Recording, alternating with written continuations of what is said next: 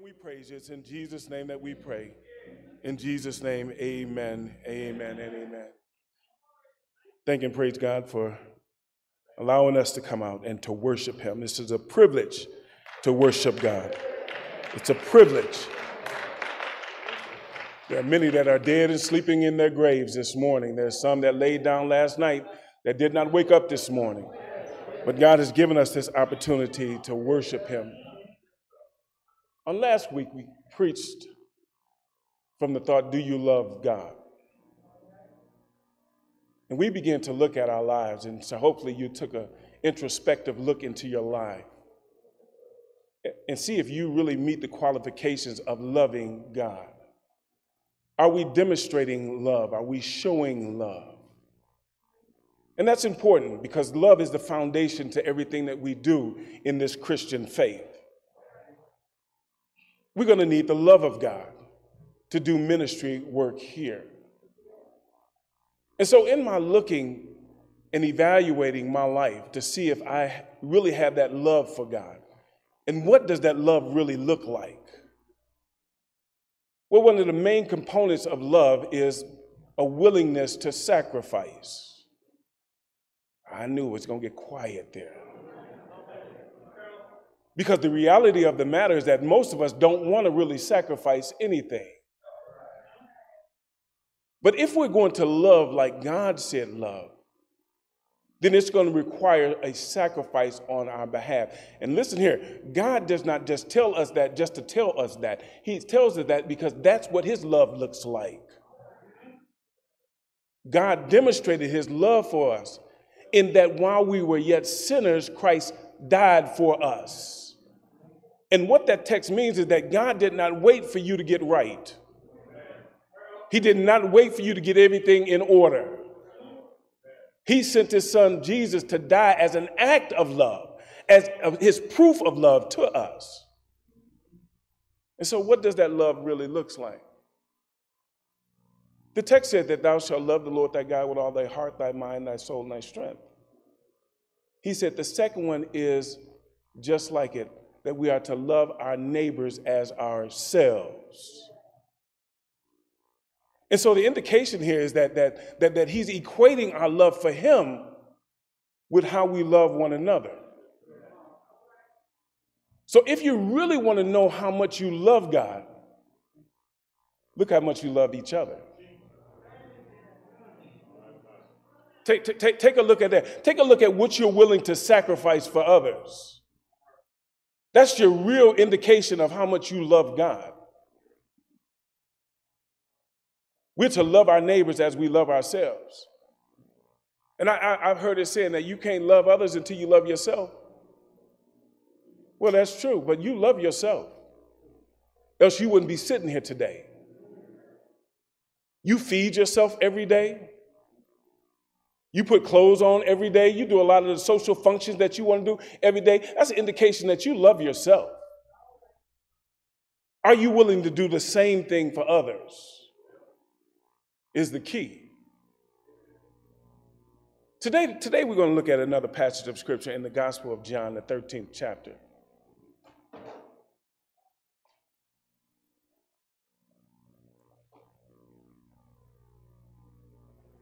This is, this, this is, this is Jesus' final meal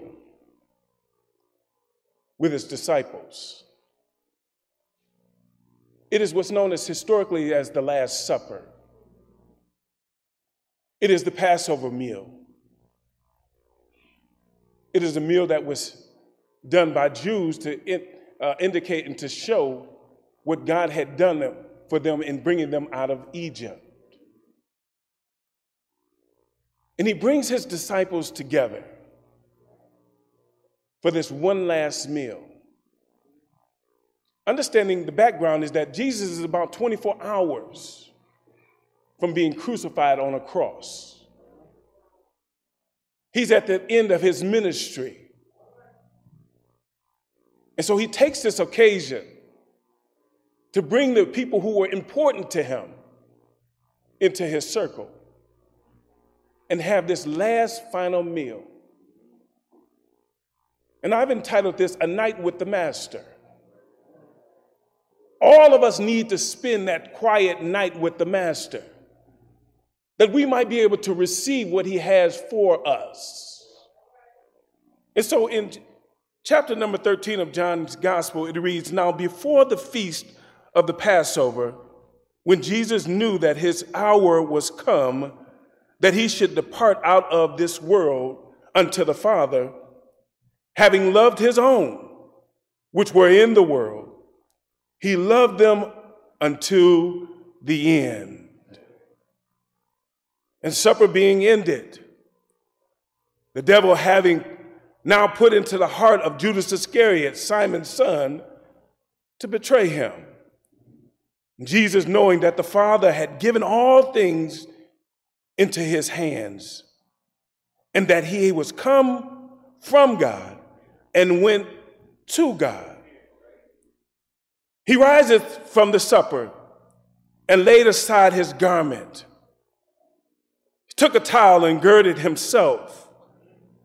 And after that, he poured water into a basin and began to wash the disciples' feet and to wipe them with the towel wherewith he was girded. And then Peter cometh, then cometh he to Peter and Peter said unto him, Lord, do not wash my feet.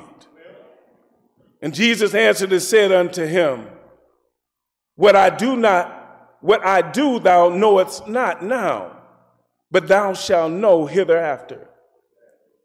And Peter said unto him, Thou shalt never wash my feet. And Jesus answered him, If I wash not thee, thou hast no part with me.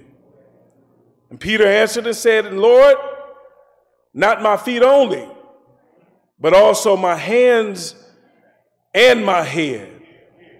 And Jesus said, He that is washed needeth not save to wash his feet, but is clean every whit. And ye, shall, ye are clean, but not all of you. For he knew who should betray him. Therefore, he said, Ye are not all clean. So after he had washed their feet and had taken his garment and was set down again, he said unto this, Know ye what I have done to you? This is the key. Ye call me master and Lord, and you say, Well, for so am I. I am. If I, then your Lord and Master, have washed your feet, you also ought to wash one another's feet. For I have given you an example that you should show, that you should do as I have done to you. I'd like to title this message From Loving to Serving moving from loving to serving. As I mentioned last week, we toss this word love around like it's a piece of candy. We say we love everybody, everything. And we really don't really take into context what the word really means. Because we have this watered down love nowadays, this fluffy love, this romantic love that feels good to us. It's an addictive love. Because the more people litter us with love, it seems the more that we want. We're not really satisfied with it. Because it's not the genuine love that God comes to offer. Because when God offers love, it's not going to always be easy. As a matter of fact, it's going to perhaps be difficult for us to love with the love in which God tells us to love with. It's more than folk saying hello to you when you walk through the church doors. It's more than just a friendly smile. That's not a real indication of whether that individual loves you or not. When we really get down to it, love can be best seen by our actions rather than the words that we spew out of our mouths. Oh, yeah, yeah, yeah. We, we, we, we, we say we love all kinds of things. We love people. We dare not say that we hate people. But the reality of it is that what's down on the inside of you is it real, genuine love? Well, if it's real, genuine love, then you wouldn't treat folk the way you treat them. Jesus, in this text, he said, he, he tells them right now, he said that, that, that, that, that he had loved his disciples. And not only did he say that he loved them, he said that he loved them to the end. And understand that this is, this is a link to eternity. The, the Calvary's cross was not the end for Jesus. It was finished, but it was not the end for him. What he's saying that he would love them, as Jeremiah said, with an everlasting love. In other words, Jesus is saying that, that, that I'm willing to pay the ultimate sacrifice for you. That's the depth of my love for you. It does not stop with lip service, but it is a love that carried him all the way to Calvary's cross. And he said that I love you to the end. Now, understand this, understand this. Because last week we talked about loving your neighbor as yourself. And in, in another gospel, the, the, the, the young uh, ruler asked, Who is my neighbor? And so Jesus began to give him the story or the parable of the Good Samaritan. At the conclusion of the parable, they came to the conclusion that everybody is my neighbor. Everyone that I encounter is my neighbor. And we are to be willing to sacrifice, even for folk that don't like us even for people who have a problem with us. And it is exemplified in this text, in our text in John, because Jesus is making this statement about loving his disciples to the end, and it also included Judas. Judas was right there when he said it. Judas had not been sent away yet. So, how about your Judases? How, how, how do you love your Judases? Because all of us have a Judas in our lives. And if you don't have a Judas, you most certainly have a Peter in your life. We talk about Judas and his betrayal. But Peter denied him three times. But yet Jesus still had love for him as well. He also had Thomas, who doubted him. They were all there. Jesus makes this, this statement to all of them. And not only does he make the statement, but he backs it up with action. And we have here Jesus washing the feet of his disciples. Now, I understand that it's customary for a host to have a servant wash the feet of the guests that have come into their house. And usually they would find the lowest servant. Because this was a dirty task to wash somebody's funky feet that have been kicking through the sand all day long. What Jesus is really trying to get us to see is that, that here he is the creator of the universe, the one that created everything, that, that breathed life into our bodies, has now humbled himself to the place of a servant. And if Jesus can humble himself, if he can come to a place of, of, of taking off his garment as he eats, and go from disciple to disciple, washing their feet. What this tells us that that talking about love is cheap. You see, because when you decide that you're going to love people, that you're going to love individuals, I'll guarantee you it's going to cost you something. My question to you are you willing to make that sacrifice? But then let's take a look at this thing. Let's bring this home a little bit. If you knew that you had 24 hours to live, who are the people you would surround yourself with? What would the discussion be like? What would you say to them? Would you give them any instructions after you've left here? There's some of us that would change some of the things that we're doing if we knew we only had 24 hours to live. Perhaps we'd be more caring. We'd spend time with loved ones. But look at Jesus, because Jesus changed absolutely nothing about how he lived his life. And what that tells me to tell you is that you need to live your life every day like it's your last 24 hours of living. You need to love like you don't have another tomorrow to come. You need to take the opportunity to sit down with folk. Let them know what they mean to you on a daily basis, not just because I got 24 hours to live. Jesus always loved. He always demonstrated his love. He was always sacrificing.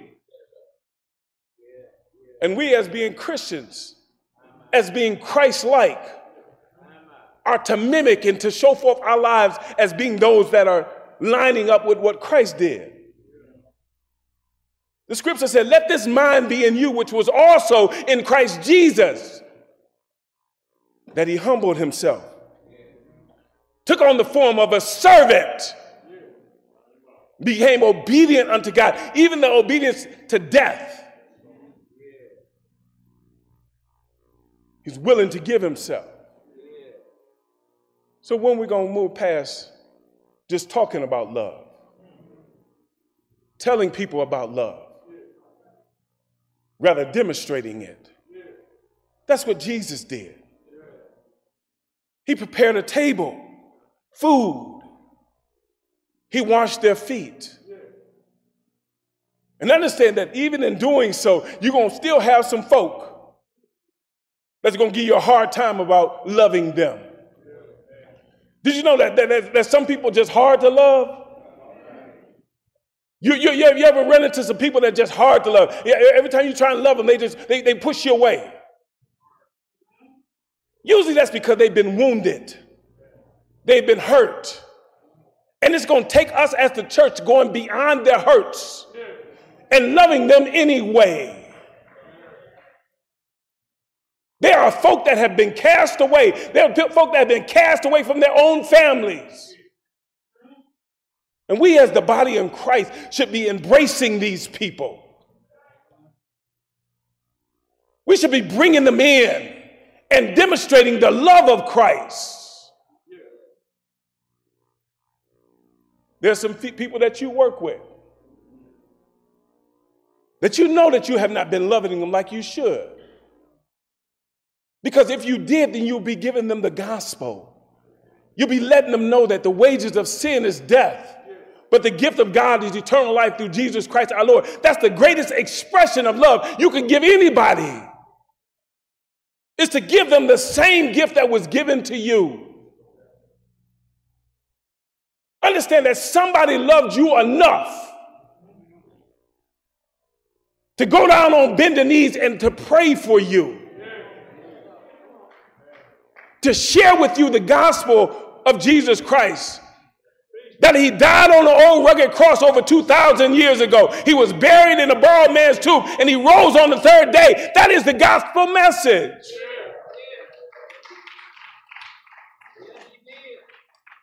And that's what we've been commissioned to do. How, how, how can you call yourself a witness and you're not willing to serve? How, how many of you really accepted Christ at the first presentation of it? I know I didn't. And if people would have given up on me after that first try, I'd probably still be lost in my sin. But God gave somebody the tenacity to continue to come and to pursue that I might be able to come into a right relationship with God the Father through his son Jesus Christ. yeah And sometimes it's going to take you washing folk feet. Now that's metaphorically, that's not literally. I'm not telling you go around washing people's feet. But it's the demonstration of love. Some of y'all don't need y'all feet washed. But there's other things that an individual needs that we need to be identifying and going after. We need to get out there. Make your presence known by serving others. Because if you're going to serve God, you must serve others. As a matter of fact, that's how you serve God is by serving others being a blessing to others. So Jesus washes his disciples' feet as an act from going from just stating that he loved them to demonstrating his, his love for them. The washing of their feet. And so he comes to Peter. And he desires to wash Peter's feet. And Peter gives a clear indication that he is still a man that needs to be healed by Jesus. Because Peter is lifted up in pride. He said, How dare you? No, no, I'll never let you wash my feet. Listen, what, what, what Peter is really saying is that, is that Jesus, I don't need you to wash my feet. But understand that if Jesus comes to you with a need, then it's a need. Peter didn't get this. But Jesus said that if I don't wash your feet, Peter, then you don't have any part with me. And if you won't let Jesus wash your feet, if you won't let Jesus meet you at your need, if you keep relying on your own self ambitions to get to where you think you need to be at, then you have no parts with Jesus. Because Jesus wants to be everything that you need. God is the God of I am. I am everything that you need me to be. God is saying, I don't need you looking to anyone or anything else for what you need. You come to me. Because I'm able to give you everything that you stand in need of.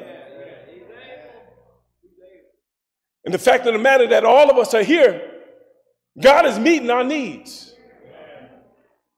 And you ought to give a hallelujah, thank you, Jesus, for God that, that will meet your needs for you.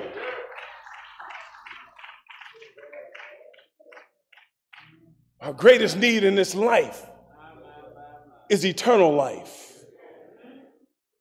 This, this, this, is what Jesus is really telling them. He said, listen here. He said, when I'm, this is symbolic of me cleaning you up, Peter. This is, this is what you need. Peter, because you're sin laden. You're prideful. You talk too much. You're always sticking your foot in your mouth. Peter, you need this washing. And just like Peter needs this washing, all of us need the same washing that God comes to give. There's not an individual in this world that does not need the washing that God comes to give to us. And this washing comes by the blood of Jesus Christ. Is not water baptism washing. been washed in the blood. I've got my sins washed away.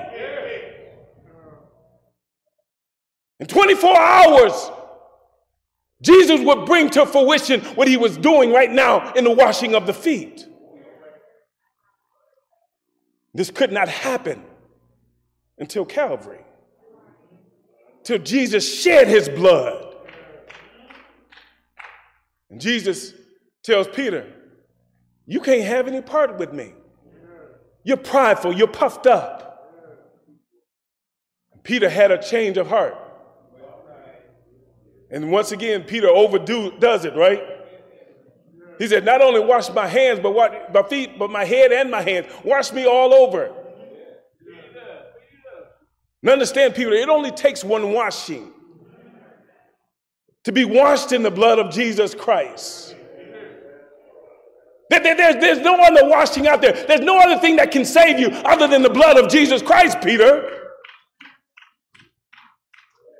Peter, don't you know that I am the way, the truth, and the life? No man comes to the Father but by me. I'm, I'm the only way, Peter. But Jesus even recognized that everybody will not accept him, everyone would not receive him. And out of the 12, Jesus already knew that Satan had filled Judas. And when he said that not all of you are clean, this is who he was referencing was Judas, the son of perdition, the one who had came to do the devil's work. It had been prophesied that Jesus would be betrayed by a friend. So not all are clean. And so Jesus begins, after making this statement, to give them the object lesson of what this really means. He said, I want you to look at what's going on. I'm your master, I'm your teacher. You have depended on me since I called you. I've provided for you, I've taken care of you. Everything you know about ministry work, you learn from me. And if me being the master, the teacher, is willing to unrobe himself, take a cloth and wash your feet, then you need to do the same thing one to another. And if Jesus is willing to do that in your life, where does that leave you? I'm trying to get you to, to think about this thing, to reevaluate if you're really loving God like you ought to be loving Him. Are you really demonstrating? Are you serving? Who, who, who are you serving? What, what, what are you really doing? Why? Because you come and you sing in the choir? You, you, you're on the deacon board?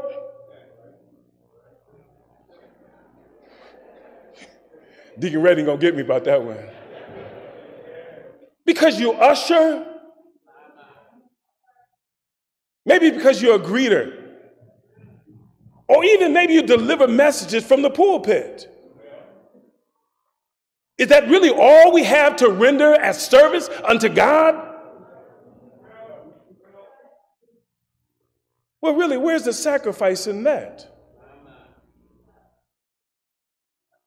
How, do you serve God outside of these four walls? What is that? Once you walk through the door, you take your servant hat off?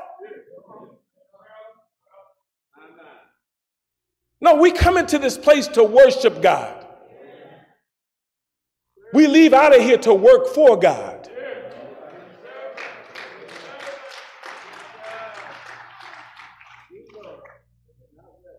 That's where the real sacrifice is made. Listen here. It's easy for me to act like a Christian around a whole bunch of Christian folk. It really is. I just look at you and mimic what you do. But, but what happens when you're around Some folk that ain't as clean as you are. What, what, what do you look like then? How, how are you serving then? Listen here, I'm pretty sure they don't need an usher on your job. They don't need an usher. They don't need a choir on your job. But what they do need is somebody who's going to point them to an everlasting Father and a way to get there. So, so, so, when are you going to move from loving folk to serving folk, to being a blessing, to being a vessel of honor that God can take pride, in, that God can be pleased with? That's what it really takes. We can say we love one another. Jesus said he loved, he expressed his love for all of his disciples. But yet one of them was a devil. Jesus still loved him. And Jesus sent him away and said, Go and do what you must do and do it quickly. For he knew that Judas would betray him, and that's exactly what Judas did. Even after Jesus showing him all of this love, pouring into him, for three years he poured into him, but yet he was never converted. He was never really numbered amongst the 12, for he had a purpose. And for 30 pieces of silver,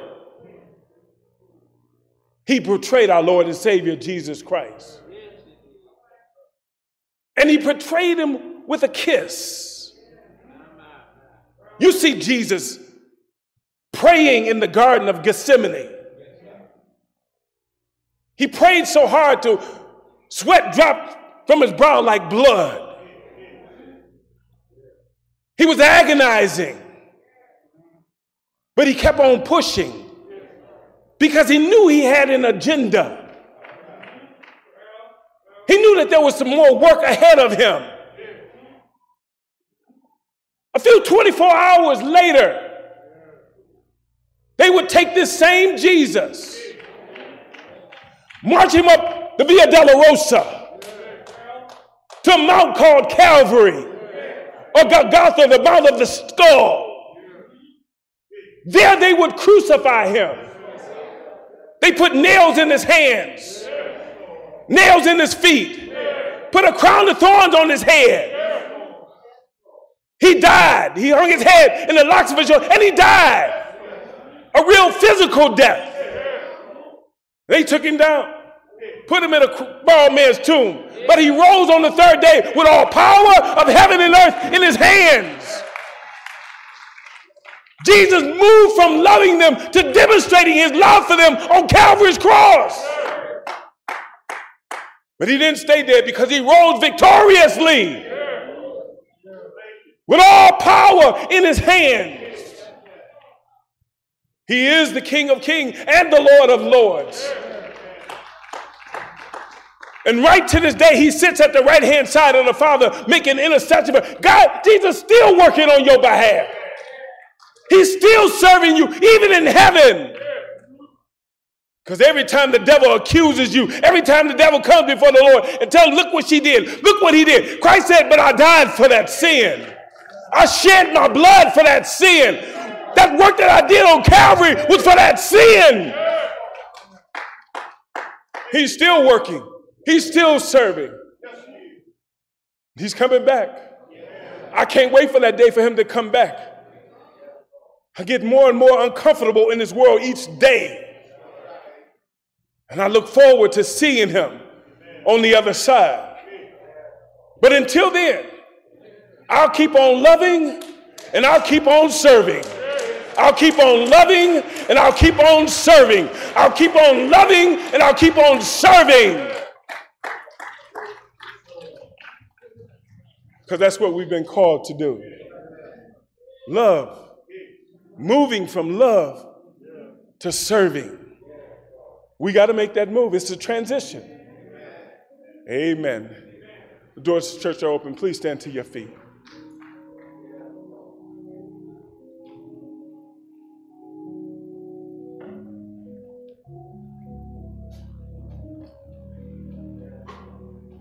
If you're looking for a church home, if you want to be saved, you can come now. You can come now